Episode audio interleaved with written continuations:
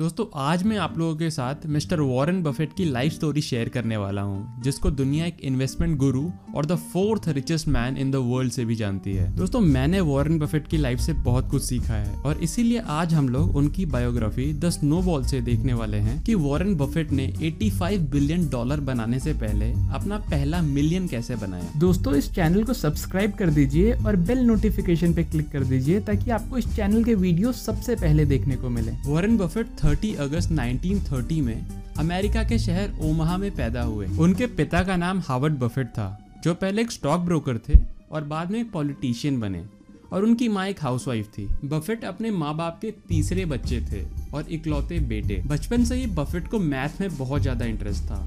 और बचपन से ही वो पैसे और बिज़नेस के मामले में सबको हैरान करने लग गए। वो अपने फादर की स्टॉक ब्रोकरेज शॉप पे जाकर काफ़ी कम उम्र में ही स्टॉक के प्राइसेस ब्लैक बोर्ड पे लिखा करते थे। वॉरेन बफेट ने अपने सबसे पहले पैसे चुंगम बेच के कमाए थे, जो अपने दादा की शॉप से लेकर पड़ोस में ले जाकर बेचा करते थे। उसके बाद उन्होंने अपना एक नया बिज़नेस शुरू किया। जिसमें वो कोल्ड ड्रिंक्स बेचा करते थे। और इसके लिए उन्होंने शॉप के बाहर गिरे हुए ढक्कनों को गिन के ये पता लगाया कि सबसे ज़्यादा कौन सी कोल्ड ड्रिंक सेल होती है। और ऐसे उन्हें ये पता लगा कि कोका कोला ही वो बॉटल है जो सबसे ज़्यादा बिकती है।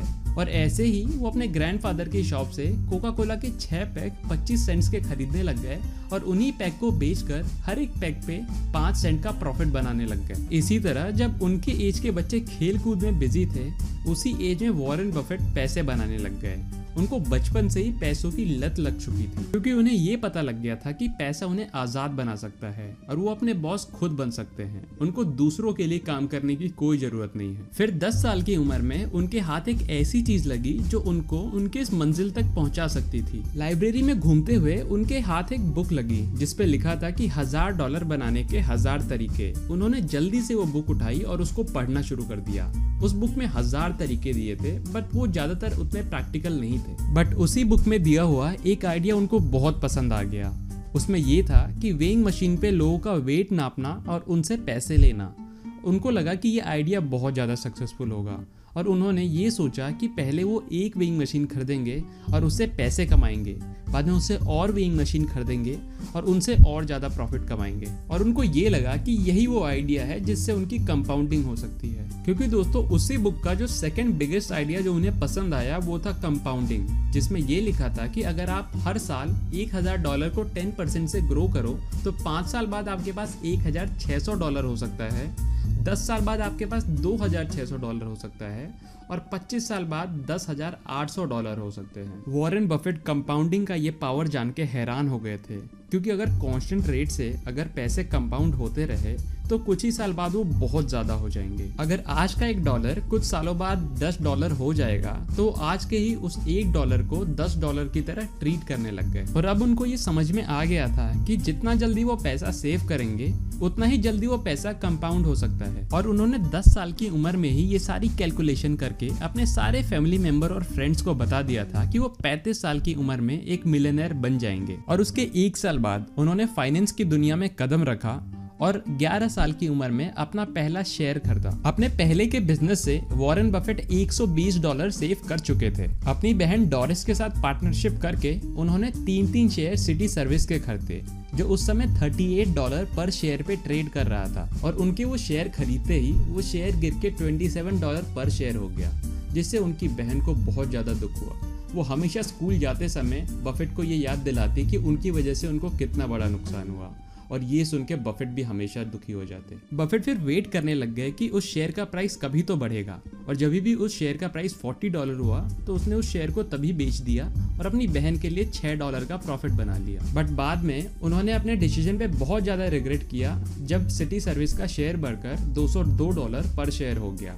और इस गलती से उन्होंने तीन लाइफ लेसन सीखे। सबसे पहला लेसन बगैर समझे कभी भी शेयर नहीं खरीदना चाहिए। दूसरा लेसन थोड़े प्रॉफिट की लालच में कभी भी शेयर नहीं बेचना चाहिए। और तीसरा लेसन दूसरे लोगों के पैसे इन्वेस्ट करना बहुत बड़ा मसला हो सकता है। अपने हाई स्कूल तक वो बहुत सारे नए नए बिज़नेस से पैसे कमा रहे थे, जिसमें से बार्बर शॉप में पिन बॉल मशीन लगाने से लेकर न्यूज़पेपर डिलीवर करना शामिल था। 1947 में 17 साल के हो जाने पे उन्होंने अपना हाई स्कूल कंप्लीट किया और वो कॉलेज नहीं जाना चाहते थे, क्योंकि वो अपने बिज़नेस से काफ़ी अच्छा पैसा कमा रहे थे। बट उनके फादर ये चाहते थे कि वो वॉटन बिज़नेस स्कूल में पढ़ने जाएँ। वॉरेन वहाँ दो साल रहे और दो साल के दौरान वो हमेशा ये कंप्लेन करते रहे कि वो अपने प्रोफेसर से ज़्यादा जानते हैं। फिर दो साल बाद ओमहा वापस आकर वो यूनिवर्सिटी ऑफ़ नेब्रास्का में पढ़ने लग गए। फुल टाइम काम करने के साथ साथ ही उन्होंने अपनी ग्रेजुएशन तीन सालों में कंप्लीट कर ली। ग्रेजुएशन के बाद उन्होंने हार्वर्ड बिज़नेस स्कूल में मास्टर्स के लिए अप्लाई किया बट हार्वर्ड ने उन्हें रिजेक्ट कर दिया। और इसको अभी तक हार्वर्ड का सबसे बड़ा गलती माना जाता है। उस वक्त बफेट की रीडिंग की पैशन की वजह से वो ओमहा पब्लिक लाइब्रेरी के इन्वेस्टिंग के सारे बुक्स पढ़ चुके थे। मगर जो एक बुक उनको बहुत ज़्यादा पसंद आई, वो थी द इंटेलिजेंट इन्वेस्टर, जिसके ऑथर थे बेंजामिन ग्राहम, जो आगे चलकर बफेट के मेंटर और हीरो बने। जब भी बफेट को ये पता चला कि Ben Graham university of Columbia में पढ़ा रहे हैं तो उन्होंने जल्दी से वहाँ के लिए अप्लाई किया और उनका सिलेक्शन भी हो गया।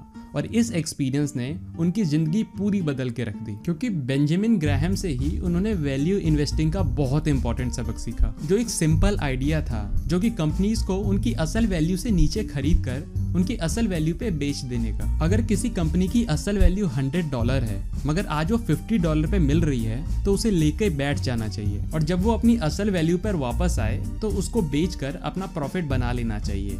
और वैल्यू इन्वेस्टिंग का यही एकदम सिंपल आइडिया उनके लिए बहुत ज़्यादा प्रॉफिटेबल साबित हुआ। यूनिवर्सिटी ऑफ़ कोलम्बिया में अपनी पढ़ाई कंप्लीट करने के बाद उन्होंने बेन ग्राहम की कंपनी में काम करने के लिए अप्लाई किया।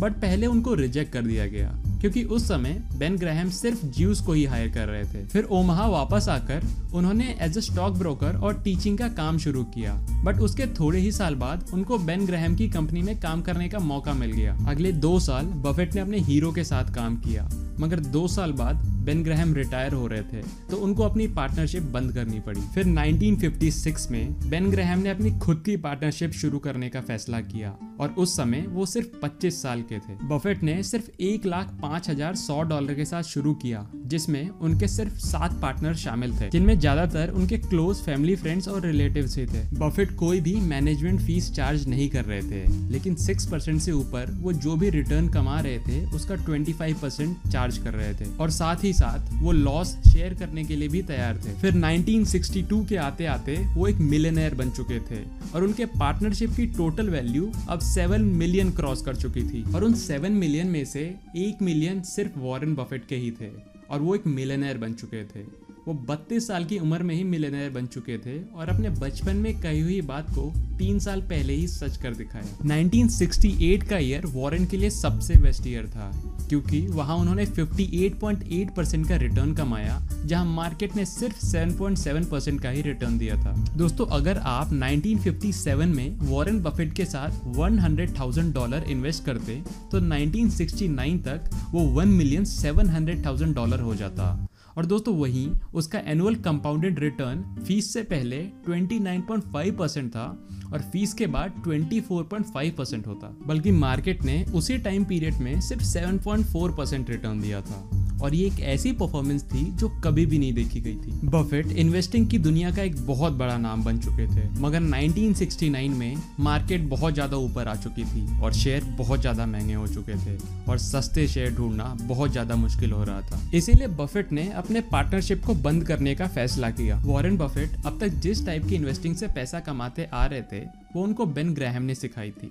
उसको नेट नेट इन्वेस्टिंग या फिर सिगार बट इन्वेस्टिंग कहते हैं। आइडिया ये था कि ऐसी कंपनीज़ लेनी है जिसपे ज़्यादा लोगों का ध्यान ना हो। इसीलिए उनकी प्राइस गिर चुकी हो उनके वैल्यू के कंपैरिजन में। फॉर एग्ज़ाम्पल अगर किसी कंपनी के पास 10 बिलियन डॉलर के एसेट हैं, मगर उनके पास तीन बिलियन डॉलर का उधार है मतलब कि उधार वापस करने के बाद भी उसका net value seven billion dollars है। अगर वो कंपनी हमें थ्री बिलियन डॉलर्स के प्राइस पे मिल रही है तो हमें वो कंपनी के शेयर्स खरीद लेने चाहिए और वेट करना चाहिए कि उसकी वैल्यू कब सेवन बिलियन डॉलर्स पे वापस आए। दोस्तों, इस टाइप की इन्वेस्टिंग में भले ही कंपनी का करंट कंडीशन बहुत बेकार है मगर उसका प्राइस इतना अच्छा है कि आप उसमें अच्छी खासी प्रॉफिट बना ही लेते हैं। और दोस्तों, इस टाइप की इन्वेस्टिंग को Warren Buffett cigar butt investing कहते हैं। उनके मुताबिक, ये कुछ ऐसा ही है कि आपको सिगार का एक गिरा हुआ टुकड़ा मिला हो, जो किसी ने पी के फेंक दिया हो। मगर वो कितना भी घिनौना क्यों ना हो, आपको फ्री में पफ तो मिल ही रहे हैं। और शुरुआत के साल में वॉरेन बफेट ने ज़्यादातर पैसा इसी तरीके से कमाया। फिर उनके लाइफ में एंट्री हुई उनके पार्टनर चार्ली मंगर की, जिनकी वजह से उनका investing method cigar butt investing से हटकर क्वालिटी कंपनीज़ खरीदने में आया। फिर वो ऐसी कंपनीज़ खरीदने लग गए जिनको खरीद कर कभी बेचना ना पड़े। और उनकी अच्छी बिज़नेस की वजह से उन कंपनीज़ का वैल्यू अपने आप कंपाउंड होता रहे। और इस तरह वो सस्ती प्राइस और एवरेज बिज़नेस वाली कंपनी से मूव होकर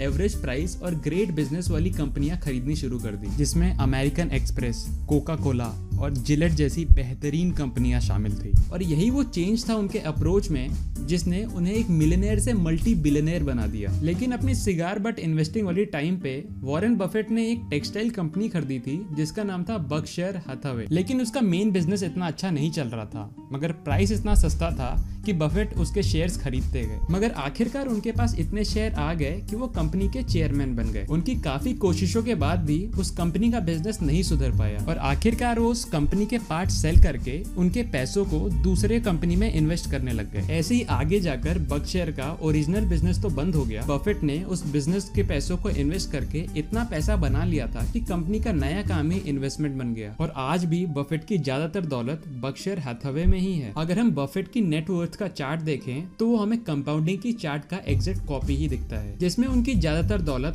आखिरी सालों में ही बनी है। चार्ली मंगर का कहना है कि एक सिंपल आइडिया लीजिए, मगर उसको बहुत सीरियसली लीजिए। और यही चीज़ बफेट ने हमें कंपाउंडिंग की आइडिया के साथ करके दिखाई है। दोस्तों, मैं आपको ये बता दूँ कि बफेट ने अपने डेथ के बाद अपना 99% वेल्थ एक चैरिटी में देने का फैसला किया है। वो आज भी बहुत सिंपल लाइफ गुजारते हैं। वही सेम घर में रहते हैं। वही सेम गाड़ी चलाते हैं। और वही सेम खाना खाते हैं। और यही चीज़ हमें बताती है कि उनको पैसे के मज़े से कोई मतलब नहीं है। उनको अपने काम में मज़ा आ रहा है।